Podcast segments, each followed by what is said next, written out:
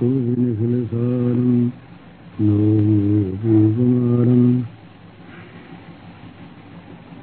वंशीविभूषितकरान्नवनीरदाभाटीकाम्बराजमबिम्बफलादौष्टात्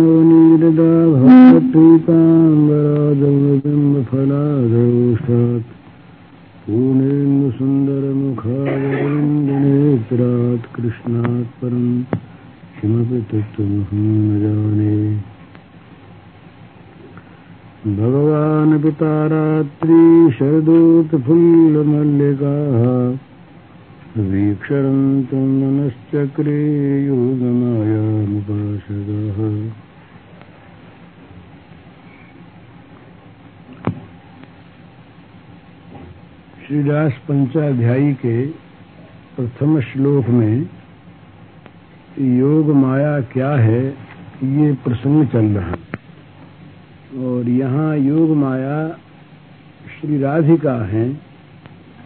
यह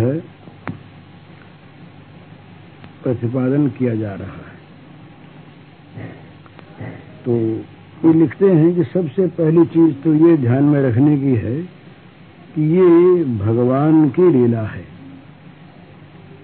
और श्री राधा, श्री गोपांगनाएँ और भगवान, इनमें कोई अंतर नहीं है। एक भगवान ही तीन रूपों में है। नित्य एक राधा कृष्ण है। उनमें दो हुए राधा और कृष्ण, और राधा से काय व्यूह रूपा ये गोपियाँ उत्पन्न हुई।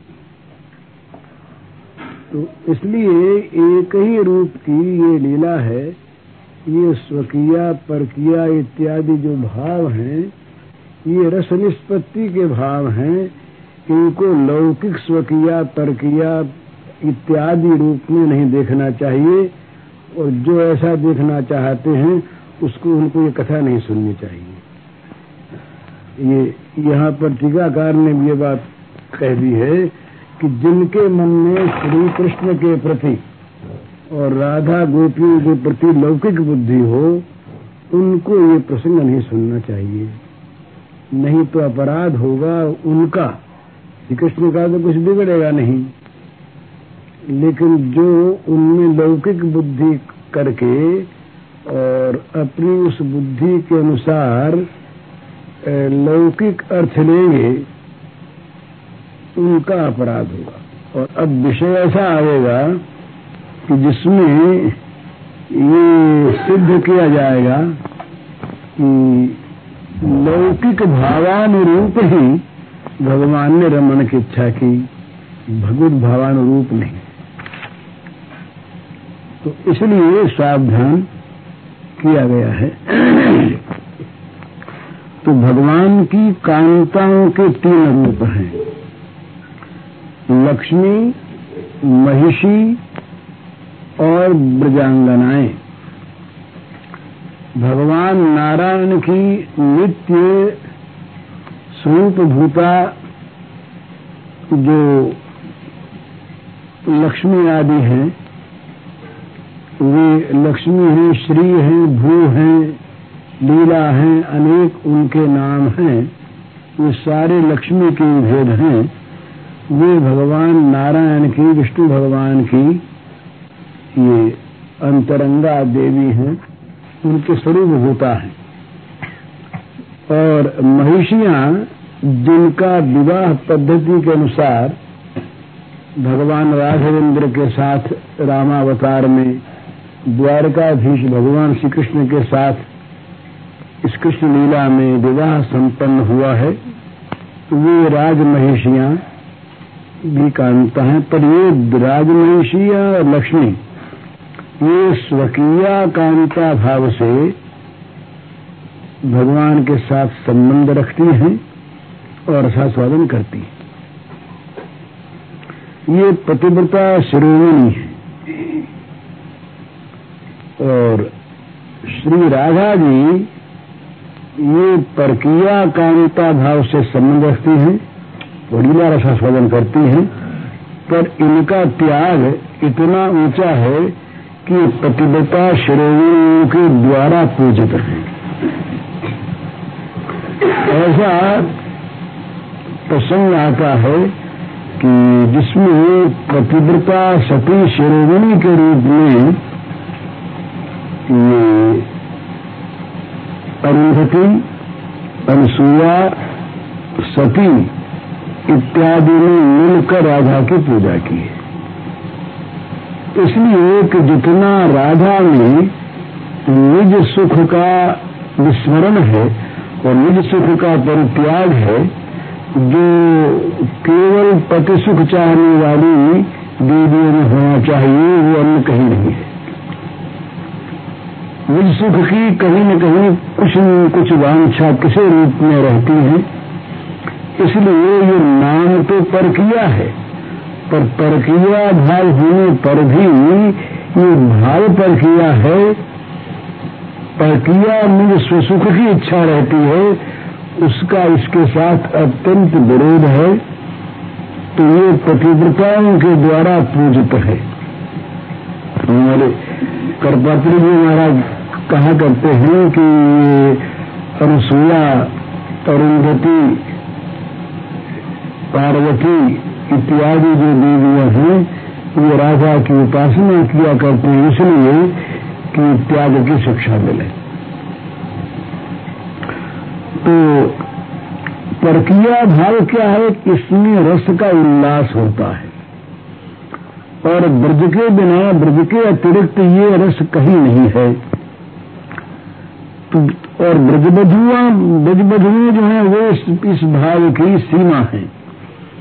और राधा जो है ये सीमा अतिरिक्त सीमा को भी पार किया हुआ जो महाभाव है वो ये है। तो श्री गोपांगनाओं के भावों का आठ प्रकार से निरूपण करते हैं। प्रीति स्नेह मान प्रणय राग, अनुराग भाव महाभाव तो जहाँ प्रीति है, वहाँ से प्रारंभ होता है गोपी भाव। और गोपी भाव की पूर्ण परिणति है महाभाव में। और महाभाव है, श्री राधा जी मानी गई है। उनमें फिर मोहन और मादन नामक दो भेद और हैं, जो राधा जी के अतिरिक्त अन्य कहीं संभव नहीं है। ऐसा मानते हैं। तो इसलिए इस रासलीला की जहाँ पर चर्चा हो, वहाँ ये मानना चाहिए कि ये भाव जगत की दिव्य चीज़ें हैं कि इनका संबंध हमारे हमारे तरह के शरीरों के साथ नहीं। तो प्रौढ़ निर्मल कार प्रेम सर्वोत्तम कृष्ण माधुर्य रस आस्वाद कारण। ये जो प्रेम है, ये प्रौढ़ है, निर्मल है और सर्वोत्तम है। जिस प्रेम में कहीं पर भी, किसी प्रकार की भी कामना का, स्वसुख की इच्छा का कलंक है, वो प्रेम निर्मल नहीं। और वो प्रेम उत्तम ही नहीं, सर्वोत्तम तो कहाँ से आता? वो तो निकृष्ट काम कलुष चित्त की विकार लीला है, प्रेम लीला नहीं। तो यहाँ केवल श्री कृष्ण के माधुर्य का आस्वादन श्री कृष्ण को सुख पहुँचाने के लिए इस भाव से श्री रूपांगनाओं का मनोभिलाष और उनकी मनो उनकी मनो उनके मनोभिलाष की पूर्ति के लिए श्री कृष्ण का उनको वंशी ध्वनि के द्वारा आह्वान कर, करना। तो इसलिए यहाँ जो यहाँ जो चीज़ है वो अत्यंत दिव्य होने पर भी ये इस भाव के अनुरूप इसका नाम है जार भावमय प्रेम। तो ये श्री गोपांगनाओं का श्री कृष्ण के प्रति था। और उनकी उस, उस उत्कंठा ने ही उनके द्वारा सर्व त्याग करवा दिया और वे सर्व त्याग करके सर्वस्व का सर्वथा परित्याग करके ये श्री कृष्ण के चरणों में जाकर उपस्थित इस प्रकार से हो गई कि जैसे नित्य नित्य सदा के लिए भगवत चरणारविंद का किंकर होकर और उनके चरण में स्थान पा जाता है इस प्रकार से। तो भगवान की ये लीला परम मधुर, परम दिव्य है। तो ये श्री गोपियाँ वहाँ गई। और उसके बाद श्री कृष्ण के राशि स्थल से जब अंतर्धान हुए। तो वहाँ पर यानी आराधन कानून भगवान ईश्वर ये वर्णन है। तो उस श्लोक में श्री राधिका का ही सौभाग्य कीर्तन गोपियों द्वारा किया गया है। तो राधिका के प्रेम में कोई विशेषत्व है, जो और कहीं नहीं। और इसीलिए उनके साथ लीला विरास में ही श्री कृष्ण पूर्ण आनंदास्वादन करते हैं। और वही मिलन यहाँ पर अभिप्रेत है रासलीला में। तो ये माना गया है कि लीला में प्रधान नायिका दो है। सर्वदूती प्रधान दो हैं, एक श्री राधिका और एक श्री चंद्रावली जी। इन दो के दो ग्रुप हैं, दो दो समूह हैं इनके अलग अलग इनमें श्री राधिका जो है, ये श्री कृष्ण की अत्यंत बल्लभा है। तयोर मध्य राधिका सर्वसाधिका महाभाव स्वरूप विनय अति गरीयसी ये जीव गोस्वामी के वाक्य हैं कि श्राविका और चंद्रावली जी दोनों ही लोकेश्वरी हैं और दोनों ही सर्व प्रधाना हैं। पर दोनों में राधिका जी ही श्रेष्ठ मानी गई हैं, क्योंकि ये महाभाव स्वरूपा है, और श्री कृष्ण को जिससे प्रीति होती है, सुख होता है, इस प्रकार के अनंत गुणों से समन्विता है। तो इन राधिका के साथ लिंग स्वादन के लिए श्री कृष्ण का ये अनन्य उत्कंठा युक्त प्रयास है। और राधिका के साथ विविध विलास ही श्री कृष्ण का पूर्णतम संभोग है। ये संभोग का, का अर्थ पहले आ गया है संभोग का अर्थ है मिलन। संभोग का अर्थ है स्वरूपानंद वितरण। संभोग का अर्थ है प्रेमास्पद की सुख संपत्ति का संपादन। तो यही पूर्णतम है तो यहाँ इस योग माया शब्द के द्वारा इसीलिए राज्य का अर्थ किया गया है कि श्री कृष्ण का का पूर्ण संभोग की बात यहाँ पर कहनी है। और पूर्ण संभोग राधिका के बिना संभव नहीं। तो श्री कृष्ण श्री राधिका के सहित मिलने का रसास्वादन करना चाहते हैं। इसीलिए असंख्य गोपियों का यहाँ पर आवाहन है। राधा सह क्रीड़ा रस आस्वाद कारण आर सब गोपी हो रसोपकरण। वो अन्य गोपी वृंद जो है, वो तो रसोपकरण है। और ये जो है, ये क्रीड़ा रस आस्वाद में कारण है। ये भेद है। ये गोपियों का बड़ा भारी त्याग इसलिए कि श्री गोपांगनाएँ भगवान के साथ इस प्रकार का प्रणय संबंध रखते हुए भी श्री राधा कृष्ण मिलन का कार्य संपादन करते और कुछ नहीं करती। तो ये उपकरण है ये ये, ये रसोपकरण है। तो श्री कृष्ण की जो अनंत प्रेयसियाँ हैं उनमें राधिका सर्वश्रेष्ठा है और उन्हीं के साथ मिलन श्री कृष्ण रूप में ये रसास्वादन ही यहाँ है इसलिए उन्हीं को योगमाया कहा गया है। तो श्री कृष्ण योगमाया उपाश्रित है अर्थात सर्व प्रियावली मुख्याम श्री राधिका मनस चिंतित सन श्राधिका के साथ मिलिन रसास्वादन का संकल्प करके रंतु मनश्चक्रे रास क्रीड़ा करने की इच्छा की। तो कहते हैं कि श्रीमद् भागवत में टीकाकारों ने विविध भांति से व्युत्पत्ति करके योग माया शब्द का राधा राजा अर्थ प्रतिपादन किया है। और राधा को रासलीला का मूल स्तंभ रूप में माना है। हमने तो यहाँ पर उसमें दो प्रकार का ही उल्लेख करके रसास्वादन करने की चेष्टा की, टीकाकार कहते हैं। तो राधिका के संबंध में कुछ विशेष बात और कहनी है वो संक्षेप में अन्य आराधिकारी भगवान हरीश्वर इस श्लोक में कही जाएगी।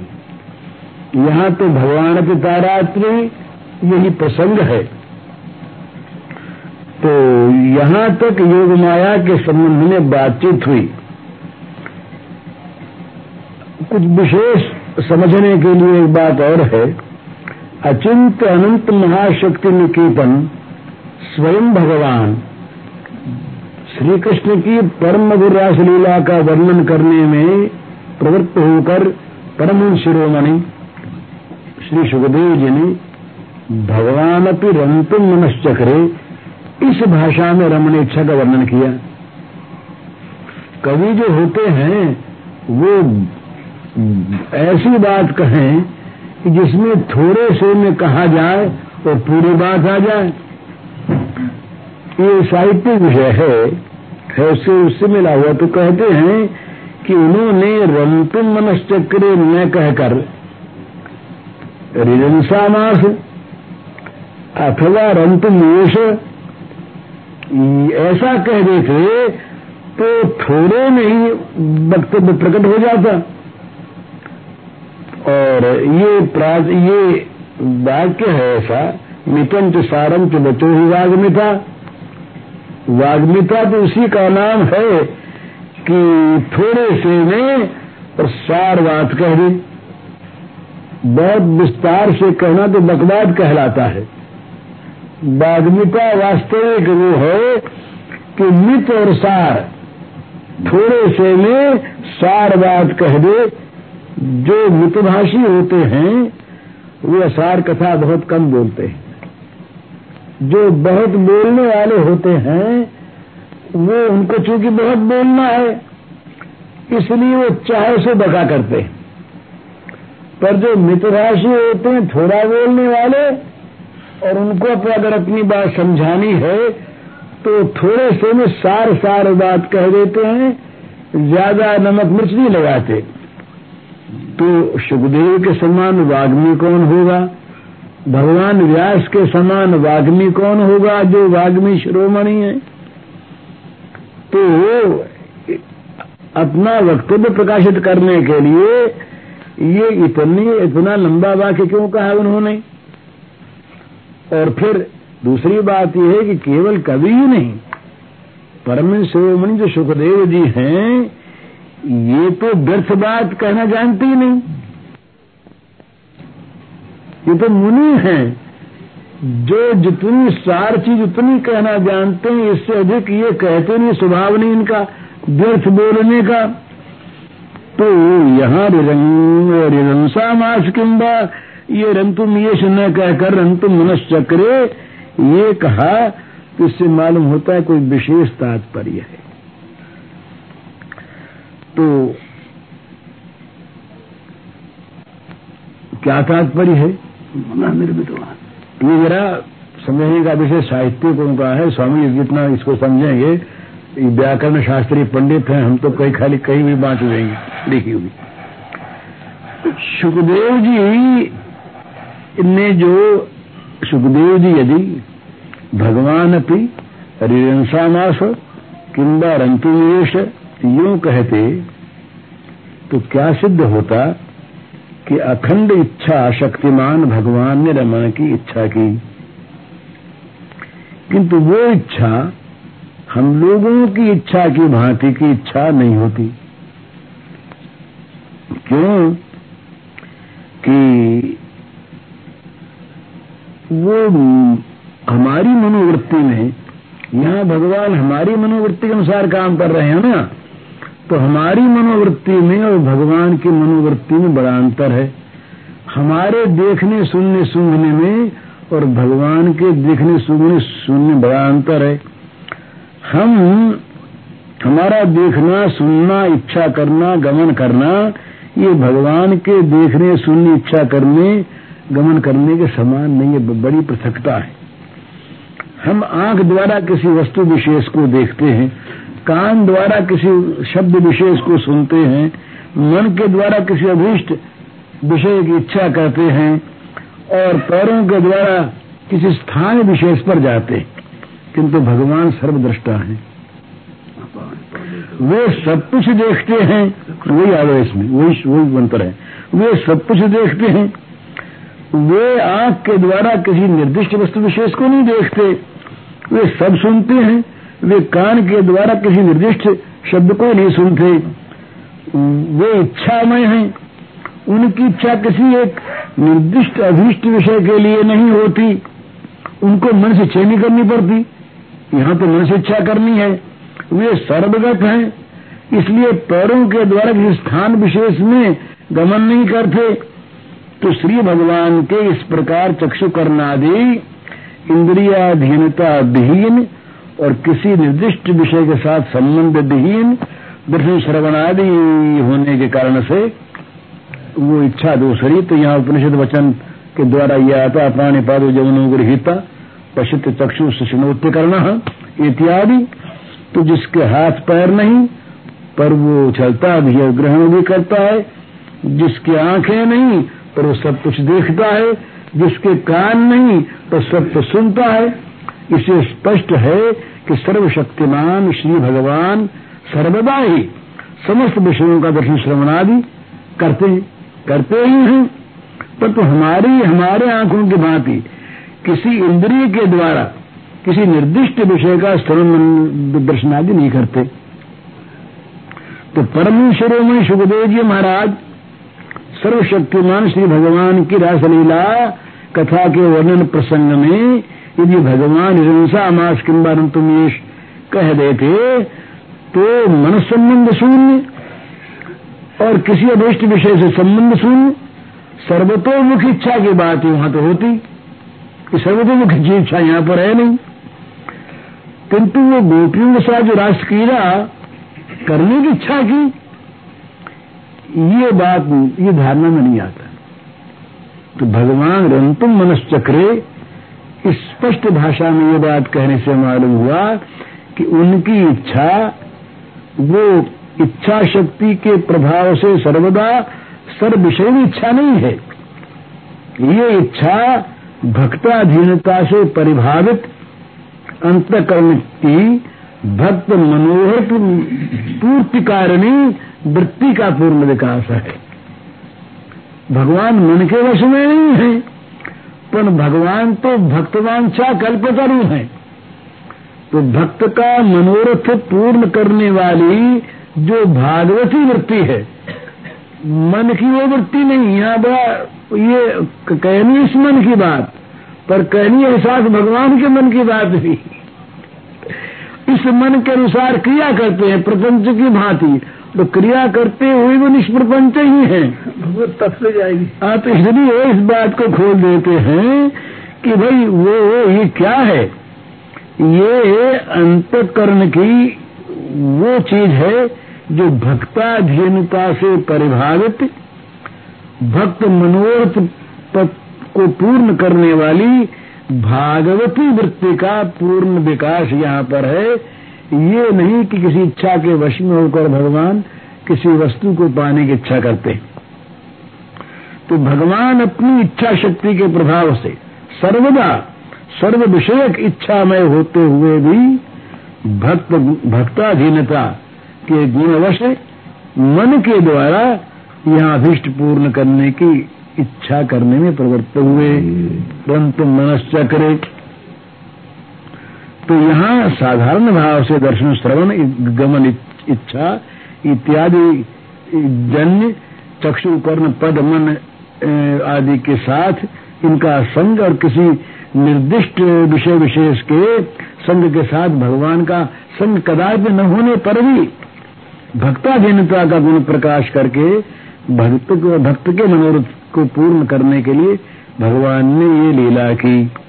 इसीलिए उन्होंने आँखों के द्वारा देखा, उन्होंने कानों के द्वारा सुना, उन्होंने पैरों के द्वारा गमन किया, उन्होंने मन के द्वारा इच्छा की, ये भागवत इच्छा। तो ब्रजराज नंदन की स्तुति करते समय जगस्तुष्टा ब्रह्मा जी ने भगवान के लिए कहा था प्रपंचम निष्प्रपंचोपि विडम्ब यश भूतले, प्रपन्न जनतानंद संदोहम पश्चिम प्रभु। हे भगवान, आप प्रपंच से अतीत होकर भी, प्रपंच में अवतीर्ण होकर, प्रपंच का अनुकरण करके नाना प्रकार की लीला करते हैं और उससे अपने चरणों के नित्य शरणागत और आपकी विविध प्रकार की सेवा करने के लिए समुत्कंठित भक्तों का आनंद वर्धन होता है। जैसे गीता में आदि प्रसन्न आत्मभूता नाम ईश्वरोपसन प्रकृति समस्या संभवा में आत्मा आया जन्म रहित होकर भी जन्म लेते हैं। सर्वेश्वर हो सर्वनियंता सर्व कारण कारण होकर भी नंद गोप वसुदेव दशरथ इत्यादि को पिता बोलकर स्वीकार करते हैं। सबके सामने अंगीकार करते हैं हमारे पिताजी हैं। जिन ऋषि मुनियों ने, जिन महात्मा महापुरुषों ने, परमहंसों ने भगवान के तत्व को जानकर ये मान लिया कि ये पिता पुत्र संबंध विहीन है। ये वो तत्व हैं। उनके सामने, उन ऋषि मुनियों के सामने भी वो कहते हैं, हमारे पिताजी हैं। और पिताजी को प्रणाम करते हैं। पिताजी की आज्ञा मानते हैं और केवल यही नहीं भजलीला में तो ये बच्चों की भांति चंचलता करते हैं? बड़े चापल्य का प्रकाश करते हैं। भूख भूख, भूखे होकर रोने लगते हैं। राम जी ऐसे रोए नहीं थे। राज दरबारी थे वहाँ मिलता भी बहुत था। तो भूखे होकर रोए रही। और ग्वालों के साथ, ग्वाल बालकों के साथ गोष्ठ क्रीड़ा करते हैं। और नवनीत लुब्ध होकर नवनीत का अपहरण करते हैं और जशोदा मैया के पास इसी बात को लेकर के डांटे फटकारे जाते हैं, उसका सहन करते हैं। ये सब लीलाएँ भागवत आदि में वर्णन है इनका। तो ये भक्तों के आनंद वर्धनार्थ, ये ये भगवान का प्रपंचानुकरण है। यहाँ भगवत्ता कहीं गई नहीं है। उपनिषदादि में जो भगवान के लिए ये आया है अशब्द स्पर्श रूपम अव्ययम, अपाणी पादो जवनो वहीता अवान मनस गोचर, ये उनके निर्विशेष रूप का संकेत है। पर निर्विशेषता, सविशेषता, ये इनकी एक साथ रहती है। ये निर्विशेष रहते हुए सविशेष है और सविशेष रहते हुए ये निर्वेश है। तो ये अशब्द में स्पर्शन होते हुए भी सारा शब्द स्पर्श इन्हीं के द्वारा होता है। इसलिए इनके संबंध में कोई अमुक धारणा नहीं करनी चाहिए कि ऐसे ही है, वैसे नहीं और वैसे ही है, ऐसे नहीं, ये बात नहीं। तो भगवान यहाँ पर भक्तों का मनोर्थ पूर्ण करने के लिए सब प्रकार से भक्तों के अनुकूल दिव्य मन का का निर्माण करके और लीला करना स्वीकार करते हैं। ये उनका स्वभाव है, ये उनकी भक्ताधीनता का विरुद्ध है, शंका की कोई बात नहीं। तो भगवान असीम होकर भी सीमाबद्ध जगत में आते हैं, निष्क्रिय होकर भी विविध लीला करते हैं, निर्विकार होकर भी भक्त की रक्षा के लिए व्यग्र हो जाते हैं। और अरूप होकर भी जगन मोहन श्याम सुंदर आदि रूपों से आविर्भूत होकर सबके मनों को हर लेते हैं और वे अपने नित्य शुद्ध अचिंत महाशक्ति के प्रभाव से ऐसी लीला करते हैं कि जिसको सुनकर, गाकर, देखकर बड़े बड़े महात्मा, महापुरुष जिनके मन ही नहीं रहा, ऐसे लोग लीला माधुरी सिंधु में डूब जाने को बाध्य होते हैं। ये लीला माधुर्य है। तो श्री भगवान की महिमा पर विचार करने से ये पता लगता है कि उनको मन के द्वारा इच्छा नहीं करनी पड़ती।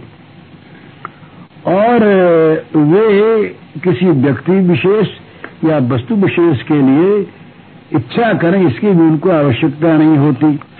परंतु रासलीला में प्रवृत्त भगवान मन के द्वारा प्रेमवती श्री गोपांगनाओं के साथ रमण करने की इच्छा करते हैं।